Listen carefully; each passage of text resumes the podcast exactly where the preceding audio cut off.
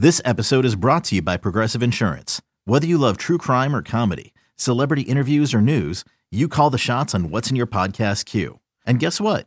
Now you can call them on your auto insurance too with the Name Your Price tool from Progressive. It works just the way it sounds. You tell Progressive how much you want to pay for car insurance, and they'll show you coverage options that fit your budget. Get your quote today at progressive.com to join the over 28 million drivers who trust Progressive. Progressive Casualty Insurance Company and Affiliates. Price and coverage match limited by state law.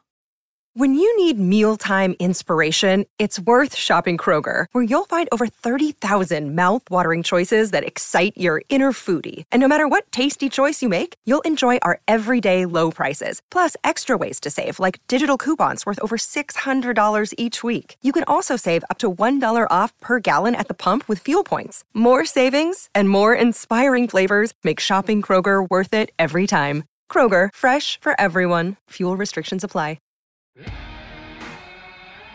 This is the Skate Podcast, talking Bruins hockey with WEEI Bruins writers Scott McLaughlin, Bridgette Proulx, and Brian DeFelice. Lace them up for some bees talk. It's Audacy's The Skate Pod on WEEI. Woo! Welcome in episode 239 of the Skate Podcast. I'm Brian DeFelice, joined by Bridgette Proulx and Scott McLaughlin. The Bruins got an impressive 3 to 2 victory over the Dallas Stars in Dallas the other night. Bridget and Scott, opening shifts. Well, I think it was a really interesting game for Mason Lohrei, who we've obviously been pretty focused on as he wraps up his third NHL game. Um, he scores his first goal, which is obviously great, and it was a nice play. He jumps up into the offense, uh, takes a pass from Danton Heinen, and snaps a good shot past Jake Oettinger. Then he also ends up getting benched in the third period and only plays one shift over the final like 12 plus minutes. Uh, got caught flat footed on the rush that ends up leading to the Stars' first goal of the game. And then was on the bench, was stable to the bench for a little bit after that, got one more shift, sort of got caught out of position on a rebound chance, led to another Dallas scoring chance. And then that was it for the night. So really interesting sort of highs and lows of of a rookie with his first goal and first extended benching. Um, so I think it certainly becomes an interesting conversation just about where we think he is, how he's playing, and kind of what what this all means going forward for him. Yeah, definitely want to get back to that. I feel like the defense is still probably the biggest storyline, um, considering all of the absences that are still there. McAvoy out for one more game, um, and we'll we'll get an update on Forbort, I assume, uh, Scott. But correct me if I'm wrong. We haven't seen anything that suggests he's playing Thursday. Uh, he's still day to day. They the Bruins didn't practice Tuesday, so we'll find out more on Wednesday when they practice. Okay, so we will keep you posted on that. But my opening shift has to do with the fourth line because I think it had to have been their best game of the season, and it the, right as of right now, it's Danton Heinen with Johnny Beecher and Oscar Steen. And Beecher also had his first career goal. So, um, and his was the opening goal of the game. It was really a, a pretty shot. It was funny because he was like, I think that was the nicest goal I've ever scored. And which is like, it was a good goal. So, um, he was very happy with it. And he actually got over 13 minutes of playing time, which is pretty much the exact same amount that Matt Poitras as the third line center got. And that fourth line kept getting rewarded with ice time because they had a majority of their shifts. They spent most of the time in the offensive zone. They just looked very strong. They were working together. They were getting guys in front of the net. Dan Heinen had another good game. I thought Oscar Steen looked good and, and Beecher strong at the dot again and with a goal. So for me, every team uh, is going to have their deficiencies and things to work on. But 10 1 and 1 through the first 12 games of the season, the Bruins just continue to be an absolute juggernaut in the regular season over the last couple of calendar years. And early on this season, it was easy to kind of point at Chicago twice and Anaheim and San Jose, although Anaheim is playing really well. They've won six or eight games of late. So maybe that win against Anaheim was more impressive than we thought. Um, but my point is the 10 wins the Bruins have had this year, a lot of them now, uh, more than half have been against really solid teams that you expect to be there at the end of the season. Um, and, you know, so for, I mean, they've they've gotten wins over uh, the, the Kings, uh, the Panthers, the Red Wings, who are off to a great start this year. Obviously, um, Toronto and Dallas last night. Like they're getting they're getting wins against quality teams. Um, so it's just it's it's really impressive. Again, it's it's a a lot of moving parts this year, and and you look at some of the problems other teams are having. I mean, you look at New Jersey, Carolina, Tampa, Toronto, all these teams in the East that everybody, including us, kind of expected to be the cream of the crop in the East. And it's like the Bruins are just light years ahead of them in the standings. They're second overall in the NHL in the standings, two points behind Vegas, uh, first in the East. So the the Bruins are just. Are we taking them for granted a little bit? I mean, maybe uh, they just they keep doing taking care of business. Yeah, well, and it's interesting because it's record wise, it looks similar to last year, where it's just like 10 1 and 1, one of the best teams in the league. But it looks different. That they, they are not, and now especially against better teams, they're not dominating the way that they did last year. They're not just cruising to two, three, four goal wins. A lot of these games are close. They're going down to the wire in the third period. And I know, you know, they've blown a couple of them, uh, Anaheim and Detroit. They're their two losses. But this is what it looks like for a lot of teams. Like a lot of teams play close games. Someone ends up with an extra attacker situation. You know, the team with the lead is biting their fingernails. Like it, we forget because it happened so infrequently last year, but this is usually what the NHL looks like. Um, and they're finding a way to win more of these games, obviously, a lot more than they're losing, which is uh, you know, encouraging and the sign of a good team that you find a way. And obviously, he wasn't our opening shift, but he wasn't any of our opening shifts. But a big reason for it is their goaltending. And Jeremy Swayman was awesome once again Monday night and is now 6 0 0, leads the NHL in save percentage and goals against average. So that's a huge part of it. But, you know, Dallas made a strong push in that third period. And, um, you know, kind of had the Bruins on their heels a little bit, spent a lot of time in the Boston zone, but they find a way to get the win, and Swayman obviously stands tall. Yeah, I mean, especially in that last, I would say like eight or so minutes of the game, he saved them a few times. Um, he came up huge. He's jumped on rebounds. He, I mean, he's looked good the whole season. He seems extra confident. Not that he's ever not been confident, but he just seems to have taken a step forward even more.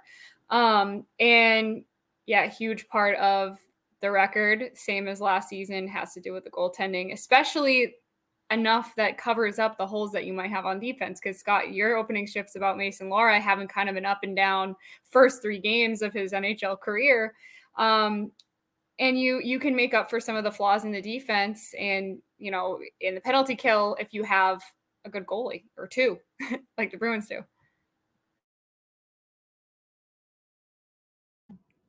Yeah, well, I mean, a team that doesn't have a good goalie or two, like the Bruins do, is Edmonton, right? They're another example of a team that, like, um, I mean, they they put Jack Campbell on waivers today, and Edmonton for the longest time we've always kind of said it's what like their their team is McDavid and Draisaitl, and McDavid hasn't had a great offensive start to the season. Like when when they look kind of human and their goaltending is what it is, like you have a team and Edmonton, like Edmonton's two eight and one. They're not a two eight and one roster, but a lack of goaltending can can do that to you. And on the other side of the spectrum, you have Boston who just like, yeah, just 10 1 and 1. Like, I mean, and it's it's crazy. You look at the standings and like Tampa Bay is like five, like five and four or five, four and one, and Toronto, New Jersey, all these teams have like 14 to 17 points. Like those are good starts. It's just not 10 1 and 1. Like it's just that's what goaltending and defensive structure does for you, which is you know, to not to tip our own hats, but um, we kind of acknowledge that in the offseason. We're like, this team's going to be good still because they have goaltending and defense better than anybody else really in the league. The, the combination of those two, and um, and you're seeing it in full, like full, on full display right now. Yeah, I think some idiot on some Bruins podcast picked the Oilers to get to the Stanley Cup final. And I, I don't remember who that was, but um, By the way, we, we, we second some... to last in the league, and they're like minus eighteen on the season. But they're, oh, they're... it's awful. It's brutal. Yeah. They've lost. They've lost three times to Vancouver already. Which, by the way, where like where did this Canucks start come from? Like they they've been awesome. Rick Tocchet. Yeah, I mean they they look like and it looks legit. Like it doesn't look fluky at all. That looks like a really good team. Well, goaltending, um, Scott, they have goaltending at Thatcher Demko. Like if they don't have goaltending for like that could be a situation where you, we've seen that Canucks team flounder because the goaltending wasn't there, but they had talent. They always had Hughes and Pettersson and Boeser who had some personal issues um, recently, but and JT Miller, like they've had talent, but when you don't have goaltending, it can drown you. And fortunately, in Boston, we don't have that issue. Yeah, but we will be circling back later in the podcast to the uh, the whole Bruins Oilers blockbuster trade discussion because that that got a lot of reactions. So uh, we will touch on people, some of that. A lot of people responded to our our tweet and to our podcast, like in the comments and everything. So yeah, we're gonna get back to that. Um, but we should stick to to um, the game against Dallas. Just thoughts on maybe some other players that you you thought had good games. I have I have a few thoughts on that third line um, with Poitras, Frederic, and Geekie. Um, I don't know where you guys want to start there. Well, Bridget, I'll I'll build off your opening shift. The, you nailed it. Like the, the fourth line, that was their best game of the season. Uh, before Monday night, no member of the fourth line, not just the three who played last night, but anyone who's played on the fourth line this season had scored a goal yet. Uh, a couple of them had been on the ice for goals and had helped set some up, but none of them had actually scored one. So Beecher's was the first, um, and you know just a really nice play by him taking taking the space that was there, and then they set up Lohrei's goal as well. That that's the line that's out there. Steen's in on the forecheck. Heinen makes the pass out to Lorai. Um, and they they were in the offensive zone. They were the, the Bruins' best line in that game, like without question. And what makes that even more encouraging is that we on the last podcast we did, we talked about needing to bounce back from the loss in Detroit, and it would be it was going to be a tough challenge. Dallas is a really good team. Well, that bounce back for that bounce back to be led you know, in large part by your fourth line, by players like Johnny Beecher and Oscar Steen and Danton Heinen, who like just signed. Like that's really encouraging. It's sometimes you wonder, you know, especially with this team with all the turnover, all the new faces, you wonder like, are they going to be too reliant just on their star players for stuff like that, for bounce backs for the big games when they need it? And the Bruins weren't on Monday night. Like they got it from other guys up and down the lineup. And, you know, I'm sure we're gonna get more into Lohrei, but like him scoring the goal too. Like that's that's huge, even though, you know, he ends up not finishing the game as strong as he started. But like for that bounce back effort to be led by guys lower in the lineup, less experienced, is something I think the Bruins can build off. Yeah, absolutely. It kind of gives you shades of the 2017 2018 season when you know you had at the time a young Danton Heinen, Charlie McAvoy, Jake DeBrusk, Anders Bjork, Bridget's favorite.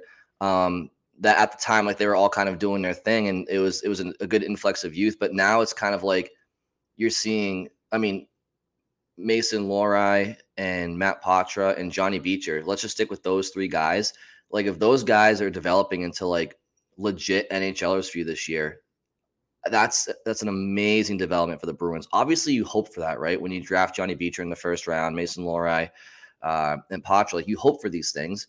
But as we've seen, like it, draft picks are a gamble. You never know for sure, and they they they desperately needed uh, some young kids to to step up. And to their credit, they've been given opportunities. It hasn't been perfect at all times, and yeah, we'll we'll talk about Lohrei for sure. Um, but sticking to Bridget's opening shift, like yeah, like Johnny Beecher just looks like he reminds me of somebody who, when he gets comfortable in his own skin, uh, which he is, I think, but like more more reps in the NHL, and I just I see a more eventually. I think I see a more polished, offensively polished uh, Sean Kuraly type player, big body, can skate well, but I think I think when he gets to his NHL peak, I think he'll provide more offense than a Sean Kuraly, but that's great. That's a great guy to have in your bottom six. Obviously, Poitras we know about and Lohrei. So um, to have three guys step in, three rookies step in this year is really impressive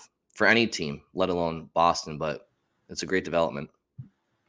Yep, and uh, he actually has the best or the highest of of the four centers. He has the highest faceoff percentage. I know he's not getting the same kind of matchups as Charlie Coyle is at the dot and and um, Zacha, but he's done what he needs to do in terms of winning faceoffs. Um, and he has spent time on penalty kill. He has gotten his minutes uh, five on five and shorthanded, and he's looked good. He's looked comfortable. Um, he doesn't look like a liability.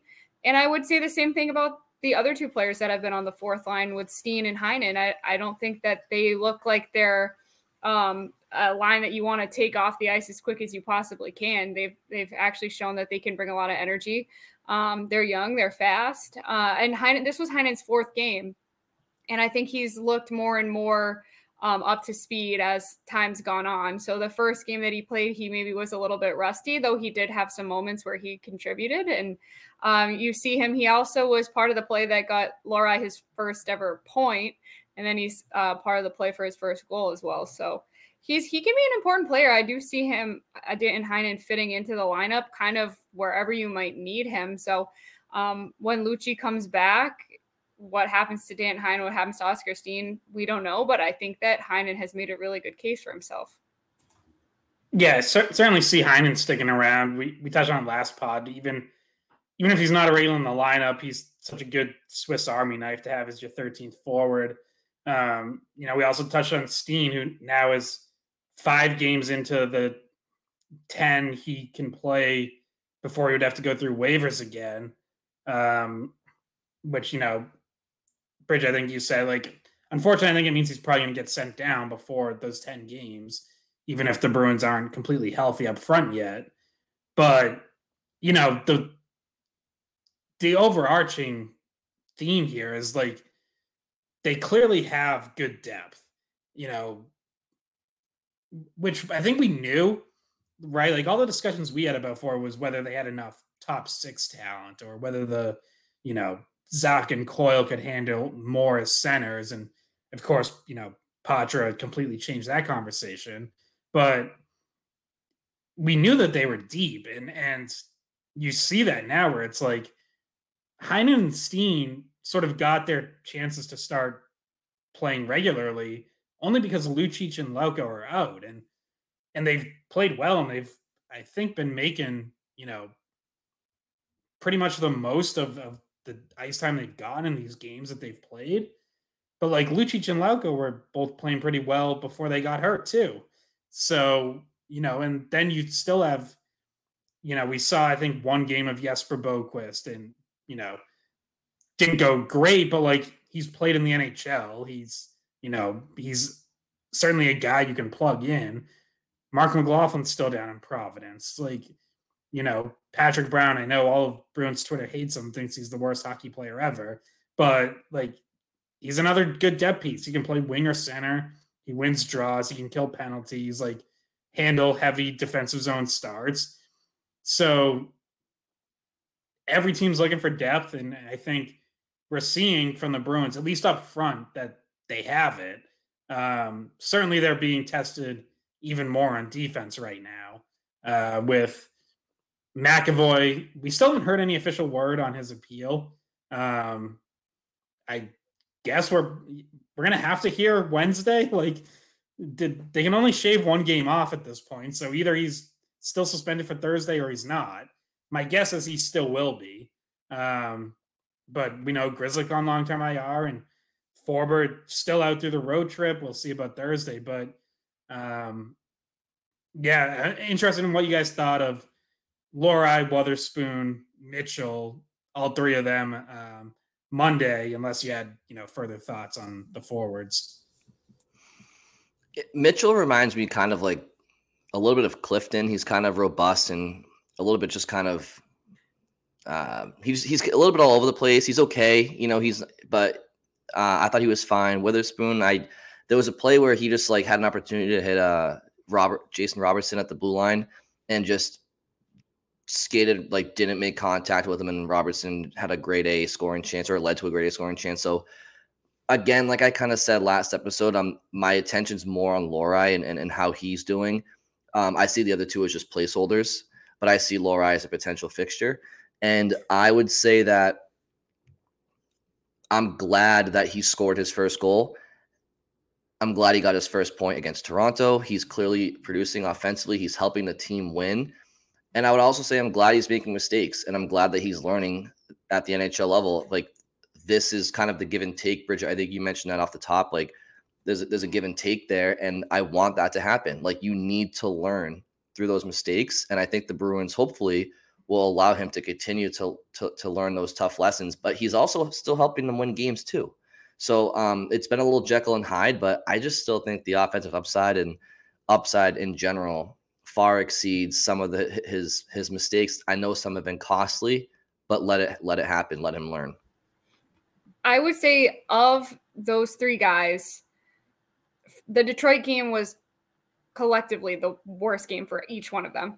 Um, I think they all looked a little bit more on solid footing in the game against Dallas. They, the D uh, pairings were rotated a lot.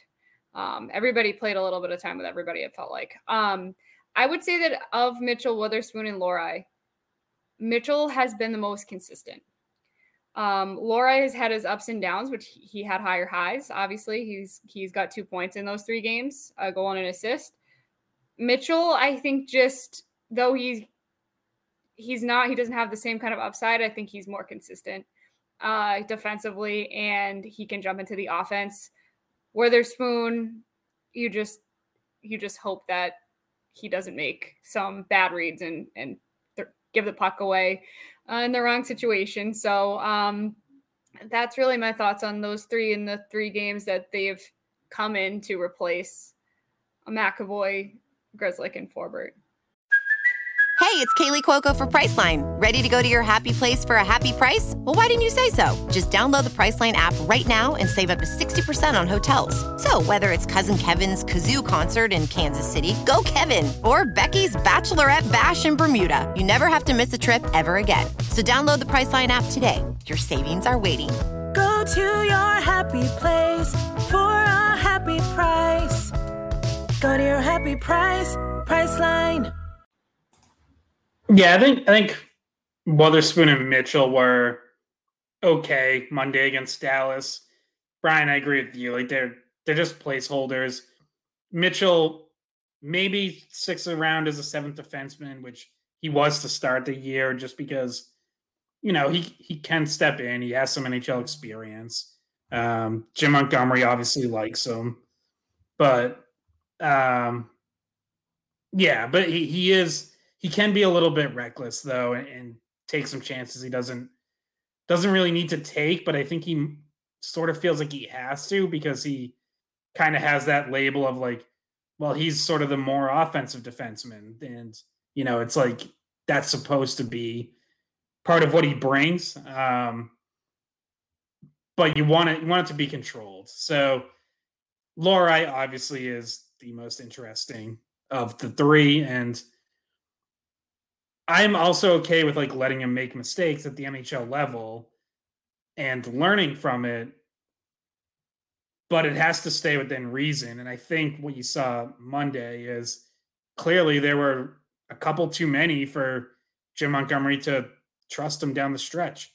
And, you know, it's kind of telling when Wotherspoon and Mitchell are still getting shifts in the final five ten minutes of the third period and Lohrei's not. Like that's not that's not a great sign. Like part of what he's going to have to prove at this level is that he can be trusted in those situations and help them preserve a lead down the stretch in a one or two goal game. Um, I'm interested. I'm curious if you guys had any problem with the benching because this, when I tweeted out that he had only had one shift in the last 12 minutes, there were a lot of reactions of like, I thought we were done with this when you know when they moved on from Cassidy. Uh, you know, what is Montgomery doing? It this crazy like one mistake and he gets benched. And my counter is like it, it wasn't one mistake. It, it was a couple on Monday night. It was also a couple on Saturday. Like he has. Yes, we've seen the flashes offensively, but um, you know the some of the defensive miscues and misreading plays in transition uh, I don't want to say like I don't want to like exaggerate, but there's there's been like four or five of them now. It's not like it's only been one or two. I don't think it was so like what they're referring to is Cassidy like benching people to send a message. I think this was a, like a functional benching. Like this wasn't a send you a message only kind of benching. It was like, okay, I'm going to put the guys out there that are, are going to help us hold on to this um this game because things were starting the wheels were starting to fall off things were getting close. It was a, a nail biter to the finish and you're you know you're putting the guys out there that you think are going to be a, better at shutting down the Dallas offense. And if you haven't seen that from him earlier in the game then it's not just trying to send him a message. It's okay I'm going to send out uh Carlo and Lindholm super often and you know, mix in the other guys. But if you don't trust him in those matchups for for whatever reason that you saw earlier in the game, it's not just like, hey kid, you're sitting. It's it's like, no, we're putting the guys out there that we think give us a better chance to win. So I think that's a different there's there's a distinction to be made between those two different kinds of benchings. I would agree with that. I, I would say the only benching that would really catch my eye or rub me the wrong way is if you get sent back down to Providence because as long as he's at the NHL level, like that's kind of what I care about right now. I want to see him just continue to get these reps and and and develop at this level because clearly, clearly, even though he's having some defensive mishaps, he's able to keep up with the with the NHL pace of play and contribute um, at the same time offensively. So he just needs to some you know like for example, there was a play where I'm trying to remember which goal it was, but uh, it may have been I forget which goal, which Dallas goal it was, but basically he he he chased Jamie Benn into the corner and just like he was out of position and realized he was out of position and tried to get back to the front of the net. Or or Jamie Benn was in front of the net. He was chasing a Dallas star in the corner, realized he was in the wrong, stopped, tried to get back, but by that time it was a little bit too late. The shot already got into the net and and it was tipped in. So some of it's just like film, like just like re- remember where you're not supposed to be in, in your own zone. Um, and it's nothing too crazy, but I if if the Bruins send him back down to Providence and something like a, a, Mitchell or or Wotherspoon is still up, like that's a benching I would be upset about. But other than that, I didn't I didn't really have an issue with that in game. To Bridges' point, um, it was kind of a circumstantial best chance to win right now uh, defensively.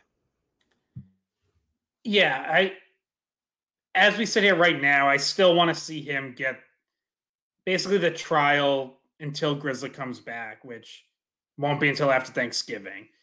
But as I said in the last pod, though, like if if like three or four tough games start to pile up, then I do think you could see him sent down before then. Um, you know, I hopefully, obviously, he bounces back, plays better the next game, and you don't have to worry about that. But you know, it, it, it will become an interesting conversation when Grizzly returns if the Bruins are completely healthy on the back end at that point because I do think if there aren't like significant strides over these next couple weeks, I do think you could see him get sent back down at that point. And you know, I just feel like I feel like fans should should prepare for start preparing for that now because I think a lot are going to get mad if and when it happens. Um, but you know, there are clearly things that he still needs to work on and and that are still developing. And you know, I know like like Ty Anderson made the point on Twitter of like he gets benched in a close game in the third period last night in Boston because the coach doesn't trust him. In Providence, he gets to play that entire third period and help the team close it out and learn how to do that. Like you can't you have to actually like play in those situations to learn how to do it. But Bridget, to your point, like Montgomery is just doing what he thinks he has to do to win the game. So if that means not throwing Lohrei out there to let him, you know, learn through experience and growing pains, then so be it. Like he's he's just trying to get two points. But how do you um in that circumstance, right? So you mentioned in Providence, he's he's playing in those moments, not sitting on the bench. Okay. Well, he's got two points in three NHL games, his first three NHL games. Let's say by the time Grizzly comes back to full health, say he's got like 10 or 12 games under his belt. and he's got like eight or nine points. How do you how do you how do you send that down to Providence? Not just let let him try to keep developing at the NHL level. Maybe you spot maybe you maybe you just keep being selective with his ice time and and and, and his situational play. I know you want to get him playing in all circumstances. I get it, but um, how do you hypothetically say say he's got like seven to nine points in ten to twelve games? How do you send that down to Providence? I if, if with those numbers you don't. If those are the numbers, then you don't. I think what you want to see is just building different parts of his game as time goes on. Um, and I will point out that his two points already tied with Lindholm's two points because um, Lindholm got his second assist in in the game in Dallas. Um, same, he has the same amount of points as Forbort, uh, Shattenkirk, Mitchell. All of those defensemen are kind of sitting around that that same location in in the two point uh, category. So yeah, he's already in three games been able to do that. I think that the issue is just having him work on certain things that if you don't if you don't feel like risking him out there, you might rather have him work on those things in Providence. Um, that that's the only. I don't know if I'm explaining that well enough, but yeah, well, and, and then along the same lines of what I just said about like playing in all situations, it, what if he's getting bumped off the PK when Forbort returns? What if he's getting he's played very little in the power play anyways up in Boston. He has gotten a, a little bit of time in the second unit. But what if that's completely gone once McAvoy returns? Because now you have McAvoy, Lindholm, Shattenkirk all ahead of him. Like Mason Lohrei long term, if he reaches a ceiling, projects as someone who's playing in every situation across the board. So in Providence, he's doing that. If he's up here and he's not really getting PK time and he's not getting power play time and he's not really trusted in tight games where you need to preserve a lead, like at some point, I, I think it makes a lot of sense to send him back to Providence. But again, he he still has a couple weeks here to prove that he can get better in those areas, and and he's absolutely still has an opportunity to earn a regular lineup spot and stick even after Grizzly comes back. I think I, Brian, your point though was that what if he's showing the defensive deficiencies but still getting involved enough in the offense to like hold on to the spot? Is that what? Yeah, saying? yeah, kind of. And but also, I don't. You know, I don't see a guy who's got awful defensively in, in these three games so far. He's had a couple of mishaps, but I I haven't noticed a player who's been, you know, making his team like him like he's still good in transition. He's it's his first three games.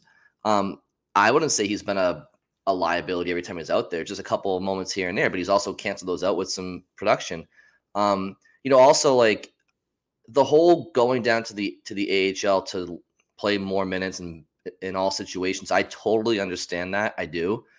Um, what I would say is, and I'm not comparing the players necessarily, obviously, but you know, how much time in Providence did Charlie McAvoy have, and how much time in Providence did Brandon Carlo have? Did Carlo play a whole season in Providence? I don't think so. Um, so no, like, I, I, think he he made the team at a camp after the rookie development camp that season. Right. So so it is possible to have a, a player of a certain uh, skill set um, learn on the fly in in meaningful games in at the NHL level. And so to to make a comparison to what you're saying, Carlo did that with Chara.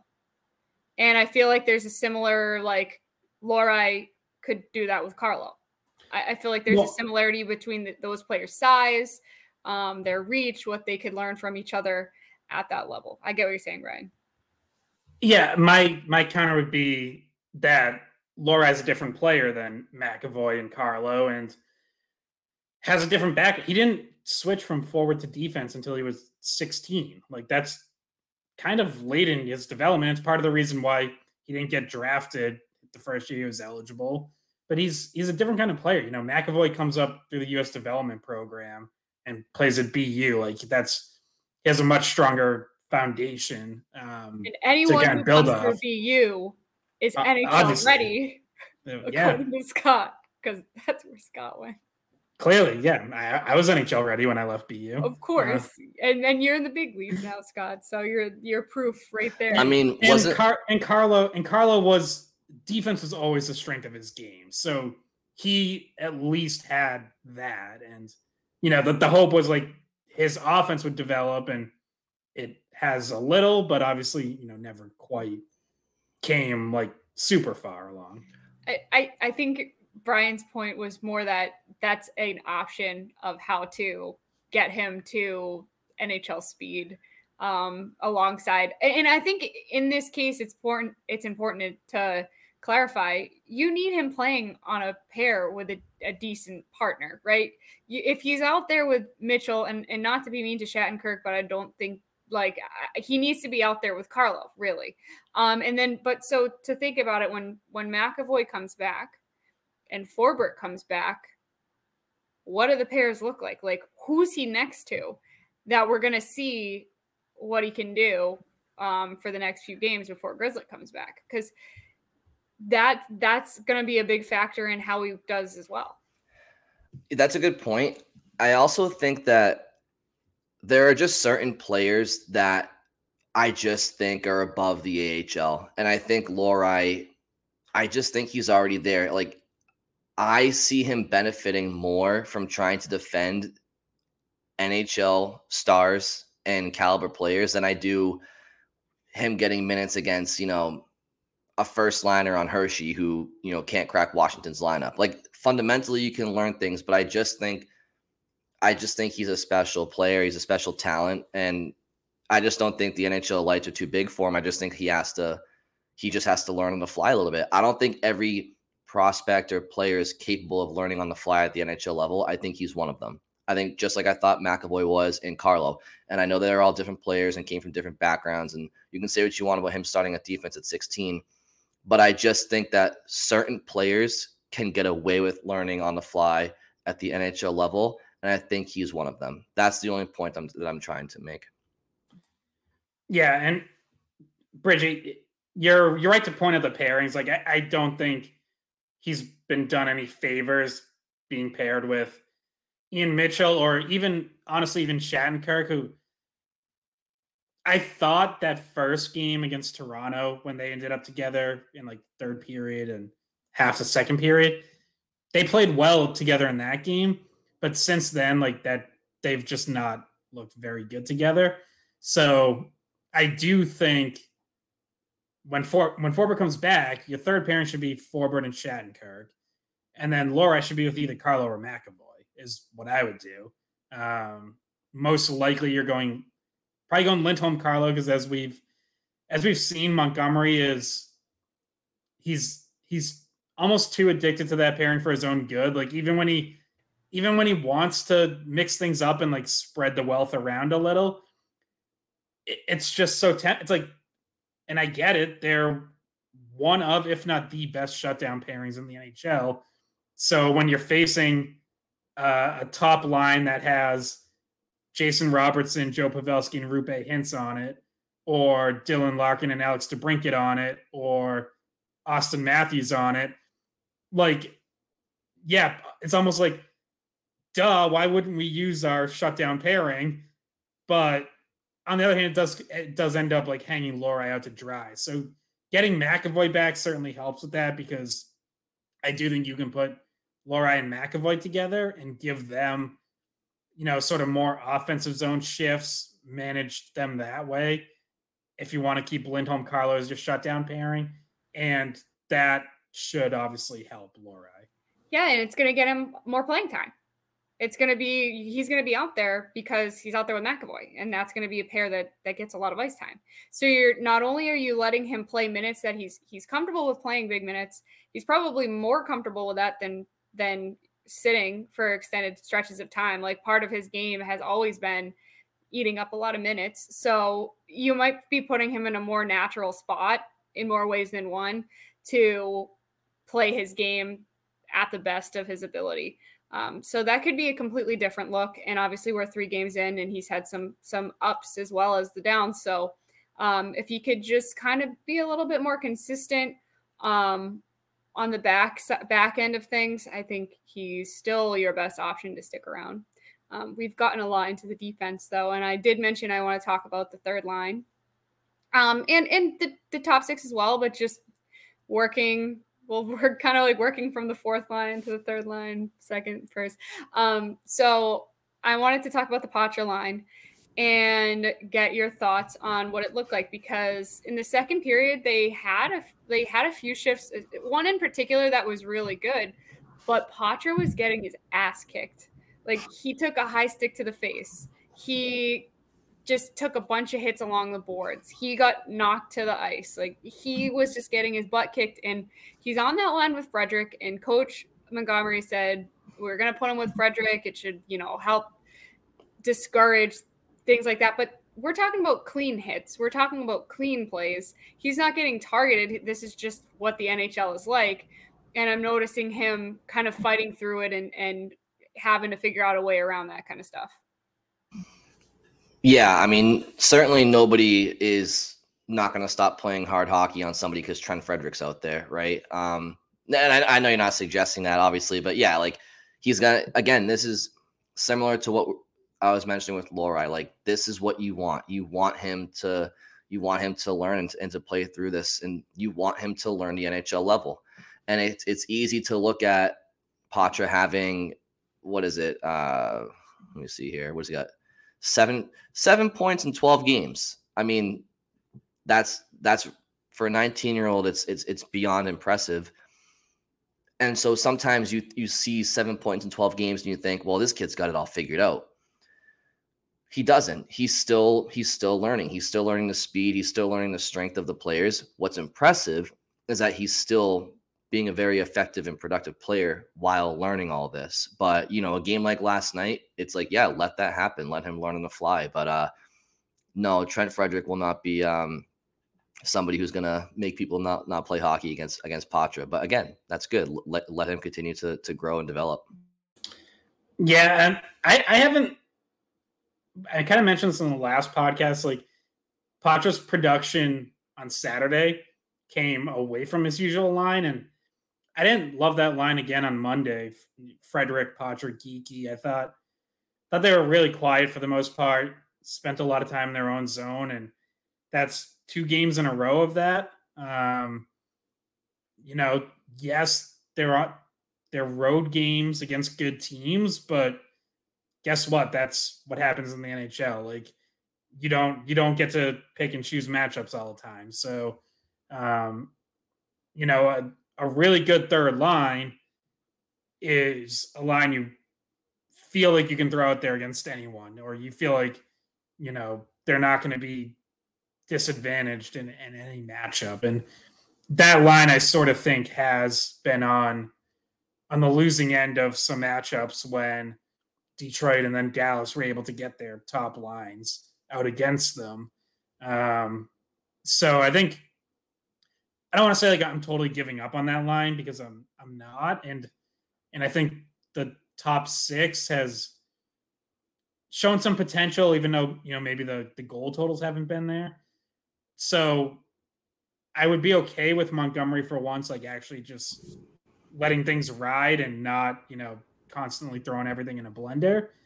But I do think that line has to be better than it's been the last two games. And I haven't, Bridget, to specifically answer your question, I haven't loved that line conceptually since it's been put together. Like I, I, I think that iron sharpens iron, and I don't. I look at, I look at Trent Frederic and I look at Morgan Geekie, and I kind of see, you know, two big bodies, but neither one is the fleetest of foot. Um, they're certainly not getting up and down the ice with a ton of quickness, and they don't have a lot of flash to their game or a lot of. Uh, they can't really create offense out of nowhere like somebody like a Brad Marchand or a Jake DeBrusk or somebody, you know, obviously Pastrnak in the top six. Like those guys, I just think you gotta sometimes if you want to get the best out of a player, you got to put them around players that help them optimize their skill set. I don't think that's Trent Frederic and Morgan Geekie for Matt Poitras. No, and and to to that point, the biggest asset that Matt Poitras can bring is his hockey IQ. Well, you have to have guys that are uh, that are thinking what he's thinking and on the same page. Are, are so you calling Trent Frederic and Morgan Geekie dumb? no, I'm not. She's not calling them smart though. I'm saying you need people that are thinking the game. They have to know what each other's thinking in, before before the play is made. Like you, you have to know, okay, say you're Matt Poitras. Okay, I know Marchand's going to be here, but he also has to be expecting you to look for that pass the same way. So um, you do it, conceptually, it, it seems like you're better off putting him with players who have that kind of IQ as well, that are aware of where of what each other want to do, um, and you're better off playing that kind of a a line consistently together so that they can build up even more and more of knowing where each other wants the puck and, and wants to be on the ice. So um, he did look better in his shifts with the you know, with Pastrnak, obviously, and with with Zacha and at times with Marchand. So I mean, he's going to look better next to better players. Everybody is, but he's also able to show off his skill set. the The question becomes, who's the better setup guy for Pasta? Like, do you do you trust Van Riemsdyk and the the dynamic that they have with Zacha as a better setup? Because I thought that that line was I, I thought that Pasta was a little bit quiet. He had one shot on the power play off the post, but in terms of trying to activate Pastrnak's offense, I I didn't think they did that a lot in the Dallas game. And so maybe Poitras somebody that's looking to set him up in different ways. Um, I thought that the they could have done better. At, in, and I'm not saying that's Van Riemsdyk's fault at all. He's a completely different style player. He's somebody that's going to the net but it's a totally different dynamic when it was Poitras on that line with Zacha and, and Pastrnak. So just to kind of um, finish up some of these opening opening shifts, and then we want to we want to jump into a little bit of a brief mailbag. Scott, you look like you uh, you have something yeah. to say. Quickly on Poitras, because part of this part of this equation, and Montgomery mentioned it when he moved Poitras back to the third line, is they're trying to manage his minutes because I think eh, when he was up on that first line, he had back to back games over 17 minutes. And I'm sure Poitras felt great. He's 19 years old, like, you know, of, of, of course. But the Bruins also know he's never played an NHL season, he's never played 82 games. And at some point, he is going to hit a wall. So they're they're trying to manage it leading up to that and you know try to limit his minutes a little bit um and part of that is moving him down in the lineup but you know it, it's i think there are going to be times where you're going to have to move him up in the lineup because you can't you're not going to win much with an ineffective third line and people people on youtube seeing Bridget and Brian smirking. They, we, we got a, we got a side check going on that's distracting me. I should just answer out of it. no, no, no, no. Ignore us. Ignore us. We're insulting Scott in the side check. I know this, this is brutal. This, this is like this is like like on like the radio shows when like um one of the one of the producers would be doing trending and the host is just like talking in their ear to try to distract them. Oh, are you talking about what Fourier does to me every single time? That is exactly what I was thinking of. Dancing and start going, trying to mess me up, and then I turn around and I'm like, get out of here. And the radio Sorry. listeners have no idea what's going on, and I'm just like, because uh, I'm yelling at him like, Fourier, get out of here. Sorry, yeah. Scott. We, we we didn't think you could see us. Sorry about that. um, but uh, so so uh, quickly on on on the 10 1 and 1 start how have you guys viewed them? We know defensively and in that the Bruins are, you know, as good as really anybody from a structural standpoint and a personnel standpoint, but speed wise, uh, offense wise, how, how, how have you liked their game against Toronto and, and LA and Dallas? Um, some of these teams that we expect to be there, obviously, none of those teams, in my opinion, are Vegas or Colorado. Um, but how how how do you think the visually that the, the, Bruins have matched up when it comes to pace of play and just you know they're 10 1 and 1 obviously the record says they're amazing but um how how how you viewed the the games against the tougher competition so far I think the last two games in particular they're spending too much time in their own zone um and they're now now in the season they're kind of like right around a 50% Corsi team, like basically middle of the pack and in shot attempts, but that's gone down. And part of that is they've been shorthanded on defense. Like we can't ignore that. Um, but I do think it's it's a it's a formula that puts a lot of pressure on your goalies, and their goalies have been up to it, especially Swayman. So they can they can get away with it more than other teams can. But at some point, and it might be as soon as McAvoy returns, as soon as they get healthier on defense. But you know, you do want to see them establish themselves in the offensive zone more and spend more time down there, not be able to kill plays quicker in their own end, get out, get in transition. Montgomery's talked all season about being faster in transition. I think that's still something they're working on. So, um, yeah, look, they're 10 1 and 1. It's hard to complain about too much, but like that's one nit that I would pick is they're they're getting pegged pinned into their own zone quite a bit. So none of us here think that it's smoke and mirrors as, as far as them being a playoff team, right? But is it a bit smoke and mirrors them being first place in the conference? Even if, even if they finish the season as the first place team in the East, like once the playoffs start, as we learned last year, it doesn't matter. So do you think them being the, the the cream of the crop in the East is a bit smoke and mirrors, or too early to tell? I I think we kind of had a similar question a few podcasts ago, and I don't think it is. I think that they've shown their strengths, and but I don't feel like they have a floor that's bad enough to to drop them very far from where they are. Right? Like they're if you think about it, I don't think that every single person on this team and every single line on this team is way outperforming their abilities.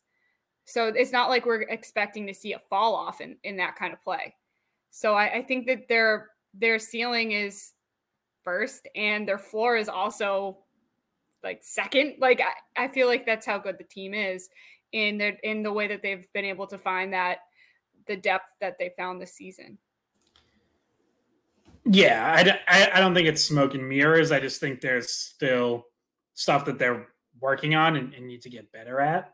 Um, but like that said, even even when they've been kind of outpossessed and outchanced, Montgomery, another thing he's highlighted, he's made a point of emphasis all year is winning at the net front.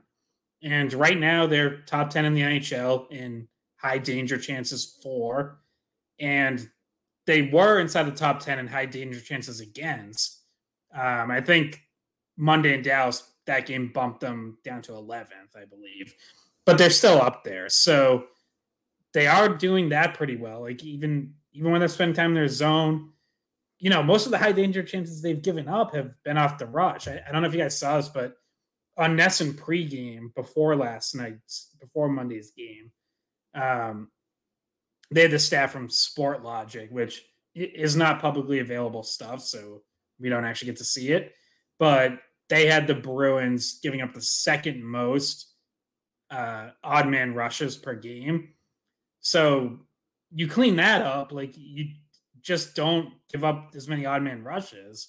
Their in zone defense, I think, has been really solid. So, um, you know, they are winning those net front battles that Montgomery has emphasized. And that's, hey, like that's playoff style hockey. So that's a good sign. So, um, yeah, I don't, I don't think it's smoke and mirrors at all. I do think if they weren't getting such great goaltending, we might be talking about a team that's seven four and one, eight three and one instead of 10 one and one.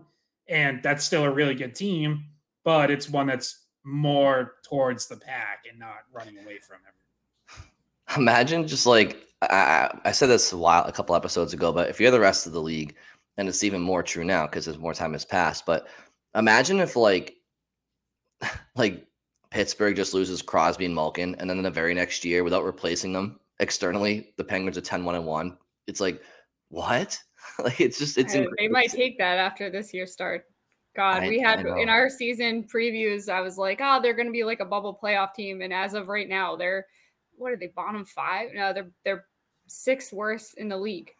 Mm. Um, I, so is Ottawa's not doing great either. Uh, so like there's been there's some teams that Pittsburgh has certainly underperformed for what that fan base expected. And I know that's not really what your point was, Brian. right. No, no, no. But but there's teams ahead of ahead of them right now that I was not thinking would be ahead of them. Like they're so far out of the wild card race. It's not even funny. Um, so yeah, the Sabres, the Canadiens, those are teams that are that are in front of them right now. So yeah, no, it's just yeah, I, yeah. My yeah, my point was more or less just like it's it, it must just be infuriating. Like yes. For, for, for, for, for, for teams and fans around the league. How is Boston 10 1 1? They just lost their their top two centers, and do they go out and sign a, a free agent number one center? No. How is this possible? Like, no, what team can get away with that? Only the Bruins or a team like them who just has stout defense and you know, high end goaltending. Yeah. No, I think Toronto, Toronto, the Toronto fan base gets frustrated easily, but they're, they're definitely probably one of the fan bases that was uh, that was frustrated about this situation. I was watching a little bit of Canadian TV like reaction to the to the Marchand like over the top reaction to the Marchand thing um, with Liljegren and this was like their Today Show, like their legit like morning show, not like a sports show. Like their legit morning show had about like a 15 minute discourse about how much they hate like the Leafs response and like I can now tell why nobody wants to play for the Leafs. Well, I think so I think if it's the one that I'm that I saw, I think that was uh Sid. Is it Sid six six zero or something like that? He used to have he used to have a like a sports talk show on on Sportsnet, and I think he went to do like the morning show you were saying. So he's he has a he's kind of like the the Mike Felger of Toronto. Like he has like very like pessimistic takes on all their sports teams up there, but he just it'd be like if Felger works for like you know went to work for I don't know Seven News Boston or something, or I don't know. yeah, it was just it was just insanity. Like I, I, don't know. This we're not trying to go on this tangent, but there was one other thing we wanted to cover before we before we go completely off base um, and enter back into the side chat, uh, which was we put out a poll uh, having to do with the conversation we had last podcast with the Draisaitl Ullmark Poitras crazy giant trade. Um, and we got the results back. And Scott, I don't know if you want to pull up what the poll results were. And we also had a lot of comments on YouTube and on Twitter. Um, and we do actually want to ask another question coming out of this, but Scott, results. And Facebook had hundreds of comments too. Yep. Keep talking because I have to find it. Well, okay. su- surprise, surprise, surprise. Um, you know, when Scott will read the results, but it was a when you put out this poll in, to a New England audience, a lot of people are gonna side with their homegrown talent and their players as opposed to an unbiased national perspective. Um, so I wasn't too surprised with the results and, and some of the comments because a lot of it really was kind of like not well thought out. It was just like, you know, Bruins avatar is just saying in all caps, no way, like with like no explanation. Um, because God forbid, like you you acquire literally probably the second best offensive player in the world, um, and have to give up like Jake DeBrusk and a couple of uh, other pieces that nobody really knew of a month ago. Just saying, um, Scott, do you have the results yet? Was that enough uh, filibuster? Yeah. Cool. Yeah. So o- over 600 votes, 80% no. And obviously, our audience is mostly Bruins fans. So that gives you, you know, pretty clearly the Boston perspective. Um, yeah, I, you know, I think it's interesting though because there's like different levels of some were just like straight up no, and then like countered with ridiculous offers that would never get accepted. Whereas like it should just be DeBrusk Ullmark in a second, and it's like, well, okay, the Oilers are laughing at you then. Who are they getting for that? Jay Jay, Jay Woodcroft, right? Like yeah so it's like can we like try to keep it realistic? Because like that's you know i ultimately came down on no but i was like i just would want to find a way to downgrade one of those pieces. Like can i somehow keep Poitras or not give up a first round pick? Like something like that. Um and i do think there were some more reasonable responses that were like Poitras's the sticking point you know like take him out and I'm okay with the rest of it, or replace him with, you know, maybe a slightly lesser prospect or or something. It's you know, I I do feel like and this certainly wasn't everyone who responded no, but I do feel like there's a decent amount of like really underrating Leon Draisaitl. I mean, we went over we went over his numbers, but it's like over the last six years, he his 82 game average is 51 goals, 68 assists for 119 points. He has 77 points in 49 playoff games. Last year, he scored 13 goals in 12 playoff games. Like, and, you know, it can play physical. Like, he's obviously a bigger body. You know, he's not like the biggest hitter in the world, but he he'll use that body. And um, I do feel like like if the Bruins made a blockbuster trade like this and Draisaitl comes and has like 15 points in his first nine games, all of a sudden like Bruins fans would be in love with him and be like, holy crap, like this is like I I wrote in the article I wrote up on this, like he would be their best offensive center since at least Adam Oates, and you'd possibly have to go back even further than that. He'd be their best offensive player. He he like Leon Dries, there, there aren't many players in the world that are better offensively than David Pastrnak or Brad Marchand. He's one of them. Like he is. Like eh, eh, he is. David Pastrnak's been a top five offensive player in the world the last handful of seasons. Leon Draisaitl has been like a top two. Like it's it's. I mean, Scott, those numbers you said, like, can you like just eyeballing like like roughly what's his what's Leon Draisaitl's point per game average as an NHLer, and his his his playoff point uh per per per game is like almost two points per game in the playoffs in the postseason, and his regular season is probably like 1.6 or 1.7 points per game. That's what we're talking about. And people are up in arms. No, no, no, no, no. Jake DeBrusk can't get rid of Ullmark or a first round draft pick or Lysell. Number one, Lysell has never played a game in the NHL. A fir- no first, no first round draft pick uh, will probably end up be- becoming nearly as good as Leon Draisaitl's jockstrap. And then Jake DeBrusk could walk after this season. It's like people just they fall in love with their own players, and I admit it's a very difficult decision. I was a very, I was, a, it was a very difficult yes for me. But people, to your point, Scott, don't realize how good Draisaitl is. Now, people did mention if you lose DeBrusk and you lose Lysell, now and in the future, you're kind of you're kind and, and, Scott in your article, you kind of wrote the projected Bruins lines this year if they were to get Draisaitl. And of course, I don't like Trent Frederic and, and I think you had him in like the top six. Like I don't like that. So that's something would have to be changed at the deadline. Um, so your winger depth would be depleted a little bit. Um, but Draisaitl is just literally one of the best hockey players in the world. Yeah, just quickly, but before we kick it to Bridgette, but yeah, his his points per game since 2019 1.55, 1.50, 1.38, 1.60, and now 1.27 through 11 games this year.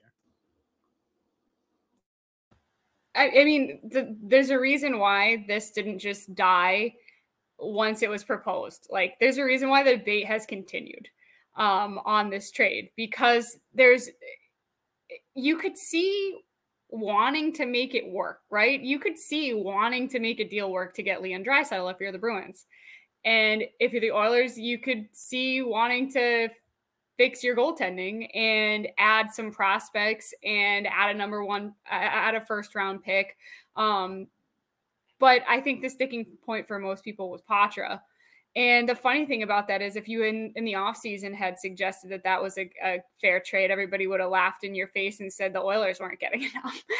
so that's that's the thing. Uh, but I well, but, and, and, by the way, Oilers fans hate the trade too. Like the, right. the overwhelming majority of Oilers fans who responded to Buccigross weren't doing it either. You you realize if you did a poll and didn't allow Bruins fans or Oilers fans to vote, you realize every other fan would be like, "Who's Matt Poitras?" And no disrespect to him, like I love him and I want him on the Bruins for like the next twenty years. I'm just saying, like, I don't. People aren't understanding like what's Matt Poitras's ceiling in the NHL. Like, we don't know, but like maybe maybe a sixty point guy, maybe seventy. Draisaitl's Scott just read off his numbers. It, people don't realize how good of a player he is. And guess what? Next season, go out there and sign a couple wingers. I mean, what to me, it's not even like it's it's it's. I mean, I've said my piece. I can ex- I, I feel like I can explain it from both sides why they don't like it. Like, okay, if you're imagine you're a Bruins fan and they're like, someone's like, we're gonna trade David Pastrnak for a goalie, like some prospects. You'd be like, no, like what? That's such an unsexy trade. Um, that's probably what people in Edmonton feel like. Um, they probably feel like you don't have to give up that to find a better goalie. You know, it, the, Ullmark is not the only option out there to to add a goalie, and you're also thinking maybe this season's done anyway. Maybe we should just try to extend Draisaitl and keep him keep him around and figure out the whole goalie situation at some point this year with something simpler or some point in the off season? Like do we really need to to blow this up and get rid of one of our top players one of the best players in the world? Um and if you're the if you're a bruins fan you're like well we actually kind of like what this team looks like right now. We kind of like and, and are excited to see what Poitras becomes and and don't want to get bit by okay trade him away and he's good for the next 18 years and and Draisaitl's nine years older than him, so he's not as long, or maybe you don't eh, aren't able to extend him. I could yeah. see those arguments being both sides. You know what's interesting is I could see a world where Connor McDavid has more team success and Leon Draisaitl has more team success when they're not together. Like if if the Oilers were to trade Draisaitl and you get like a a legit goaltender like Ullmark and a couple other pieces to surround McDavid with some stability in net and whatever. And then Draisaitl goes to a team like Boston where they have, you know, again, they have all those things as well. Um, it's just it's it's it's interesting. And again, like I said off the top of the podcast, Edmonton has waived uh, Jack Campbell. So uh, I don't know what's going to happen with that. I don't think anybody's going to really want him. Maybe but I don't know. Well, I think and, it's just so risky. Like the risk reward is so difficult to to assess with this trade package. Well, because it has both old and new players. It has players of all different positions. It has needs, like both people are filling needs, but also at the um the exclusion of or, or at the demise of other uh strengths that they have. Yeah, I mean for Edmonton too, like Brian, that that split, like Draisaitl may get very well get traded at some point because he's up after 2025 and is probably looking at something in the Auston Matthews neighborhood, which he just got 13.25 million. And then McDavid's up after 2026 and he's already at 12 and a half. What on earth is his next deal going to be? Like that is if they do keep Bull, that is a ton of money committed to two players who admittedly are two of the three or four best players in the world, but they've already struggled to be able to build a good team around them. It's only going to get tougher if they're taking up, you know, a, an even larger percentage of your salary cap. So I, I don't think the I don't think the idea of the Oilers trading Draisaitl is like totally insane. Like I think that's something that they're kind of going to have to explore. But uh, yeah, I mean it's and not I don't know. Not for nothing. Also, the Bruins aren't sold yet that Poitras can be a number one center or Zacha could be a number one center. Like it might just be that the Bruins have a couple of number two centers and Charlie Coyle. Like we don't and and and and so the Bruins might not know who their future number one center is. You like to think it could be Poitras or it could be Zacha, but we don't know, and they well, don't in, know. In that case, though, it, don't you don't you see the Bruins running into the same cap issue that the Oilers would run into with the contract that Pastrnak has, plus a Draisaitl contract that's really up there? And then you're gonna want to have some of the younger guys that you developed around on the books for a little bit because those contracts are more manageable. I, I think the Bruins are probably in better shape than Edmonton. Like Edmonton also has Darnell Nurse at 9.25. Bruins have McAvoy at nine and a half, but I'll take McAvoy a thousand times out of a thousand over Darnell Nurse. So, um, yeah, I mean, look, anytime you have that many big contracts, building out the rest of the roster is is challenging for sure.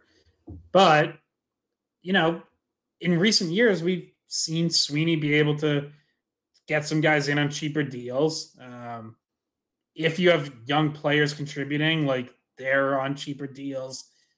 It's it's a challenge, but it's not impossible. I guess is is what I would say. Um, and to Brian's point, like Draisaitl answers all your number one center questions, and then you just figure out what to do behind him. Um, I know, uh, like obviously, it, it's all far fetched. I don't think it's happening, um, but it is fascinating. Certainly got a lot of a lot of reaction. The the vast majority of it from Bruins fans, which was don't do it. Um, but I don't know. I, I'm certainly much more torn than than the majority on this one. Yeah, I was. I'm like scrolling through our comments on Twitter, and you know, some people were proposing their own versions of this. Uh, a lot of them were off the mark. yeah, they, they, would they would only do it if it was like um this one, you know, Forbort and Bob Essensa. No, this one is um. Hey, the Oilers might do that because I do think part of their problem is coaching. Like, I'm sorry, like Jack Campbell and Stuart Skinner should not suck as much as they do. Like, the, those guys aren't like there is some talent there, and they just can't get it out of those guys. We're not willing to trade goalie Bob. Okay, we're not. Bob Essensa stays. Montgomery was after He's Game Seven last year. he's he's untouchable. Um, so this one says Ullmark, DeBrusk, and Forbort for yes. Draisaitl. I think. So look, right. here's I the thing, guys. There's a salary cap, and that trade doesn't make sense. The Oilers nope. can't do that. They don't have enough cap space. Nope, they don't. And also, I feel like that Forbort one was thrown in just because this person doesn't like Forbort. like it's just like also take this because we don't. We're done. Um, and we don't. Just because. Uh, what if it was Lohrei instead of um, Poitras? Yeah, I saw someone mention that. Like that's that's certainly interesting. Um, I I think in in my mind, I probably valued those two about equally. Um, so it doesn't it doesn't fundamentally change the deal for me. I guess it would just be you know what is Edmonton looking? Obviously, Edmonton is gonna want a. I would think they'd want a center if they're trading Draisaitl. Yeah, they would. Um, but I don't know that that I, team also needs a ton of help on defense. So. I definitely, uh, I, you you value Lohrei and, and Poitras equally. I mean, based on I, positional needs, I, I think Poitras is head and shoulders more because you have Lindholm locked in, and I mean, I like Lohrei's a Poitras's a necessity. Lohrei at this current stage is kind of a luxury. Yeah, I, I guess I'm saying in terms of how just how I evaluate them as players and what they can be. Like yeah, I, I agree. Right now, Poitras fills more of a need both in the present and the future. Um, but like, and you're right, like Lohrei would be probably be slightly easier to move because you have Lindholm and McAvoy locked up. But like, I'm not telling Edmonton that. Like in my mind, if I'm talking to Edmonton, it's like, no, these both are very highly valued players as they should be because they both have a lot of potential.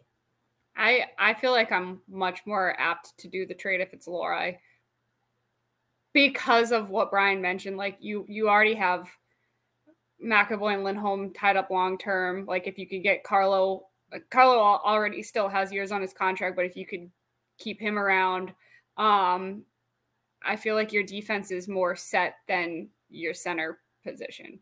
And if you were able to keep Poitras, then you'd you'd go from being like trying to fill center gaps to being probably the elite, most elite team at center in the league. But yeah. if well, but if you're getting Draisaitl, then you do you also have now you have Draisaitl at center, Zacha through 2027, Coyle through 2026. Like now there's not as much of a there's not a need at center either. So just pointing that out. Yeah. Well, it's all hypothetical. And what I one thing that we wanted to mention before we finish this debate was um, I put the little mailbag graphic up because if you have an idea that you think is better than this one, um, send us your email, put a comment at the bottom of this YouTube video, uh, tweet at us your better version, but it has to be realistic. Like we're not talking about sending Forbort for Draisaitl yeah, well, and specifically, I, I, guess to keep it to make it even more open ended, like are you open to trading a goalie at all? You know, like this has obviously once again been a talk radio topic, but trying to keep it among maybe more more serious hockey minds, like are are people open to it at all? So, you know, shoot us your ideas for just how you would handle the goaltending. Are you all in on keeping Ullmark and Swayman together for at least this season? Or are you open to trading one of them? I mean, I know I I know the uh the biggest strength of the Bruins, and every Bruins fan will say it, or most of them, is is the tandem they have in goal. I get it, but all I will say is it is an absolute luxury to have two of the top goalies in the league on the same roster. You don't need two of the top goalies in the league in the same roster. If you have if you have two, that means you can you'll still have one and part with another. Like you you watch Jeremy Swayman and his composure and at his age, I mean he is he is a I think he's a pretty special goaltender. I think he's only going to get better and better, and I think Ullmark is phenomenal too. Um, and whatever, I just think you, you, you can't go wrong. I think if if if, if you keep them, lovely. If you trade one of them, you still have one of the best goalies in the world, I think. And but I think it's kind of a win-win. But but Brian, what about the goalie hugs? What about the goalie hugs? The goalie I'm, hugs are gonna have to they're gonna have to come to an end at some point, right? I'm just kidding. Are we supposed to answer this right now? Because I have thoughts, but like I don't want to like we were no, asking people to send in the question. Yeah. No, no, we, have already we've already run long, so let's. Uh, let's get... I want to say something. It's a little little appetizer, you know. It's you know okay. cheesecake factory nachos, you know. Just keep okay. eating the appetizer. We'll get the entrees maybe on Friday. Fine. All right. Fine do either of you have well bridgette i know you, you wanted to have something to say but oh um, wait. we'll, we'll we'll have that cliffhanger so that people they have to listen up right now people are like oh come on bridgette say it say it say it but nope you're gonna have to wait till next episode now. Yeah. so that that's a cliffhanger. That, that's a major league tease. Um yeah, so yeah. send, send us ideas at the skate pod on twitter skatepod at weei.com email. And anything or, else either. Or just comment on youtube. Yeah any other ideas any other thoughts what what you want to see them do with Lohrei and any anything, anything at all. Any questions that ever come across your mind. All right, Bridgette and Scott, that's good. Wrap it up there. We're good. All right. Thank you all for listening. We'll talk to you very soon.